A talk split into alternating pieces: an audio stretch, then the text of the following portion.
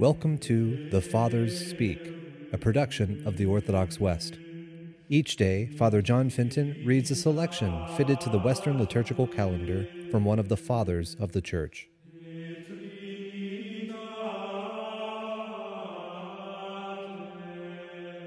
From a homily by our Father among the Saints, John Chrysostom.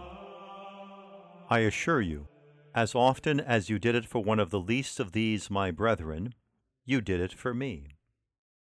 But how does Jesus, in calling them his kindred, say at the same time that they are the least? It is precisely to indicate that they are his brothers and sisters only because they are least, that is, lowly, poor, and despicable.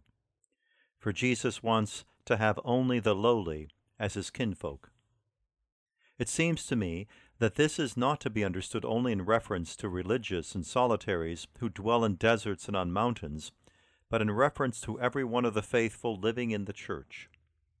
When you see a Christian who engaged in the world lives therein in poverty, completely stripped of all things, Jesus wants you to regard that one as his brother or sister and care for that person as you would for your Savior.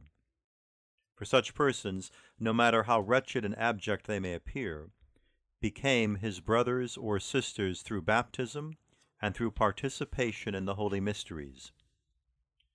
But I beg you to notice that when Jesus wishes to heap praises upon the good, he begins by representing for them the eternal love which God has ever had for them. Come, he says, you have my Father's blessing. Inherit the kingdom prepared for you from the creation of the world. What happiness can compare with that of having a blessing, and of having the blessing of the Father himself? Whence can such a great happiness come to anyone, and how can he merit such glory? For I was hungry, he declares, and you gave me food. I was thirsty, and you gave me drink. These words are filled with joy consolation, and honor for those who will deserve to hear them. He does not say, Receive the kingdom, but inherit the kingdom. Take it as your inheritance, like a kingdom that belongs to you, that you have received from your Father, and that was due you from all ages.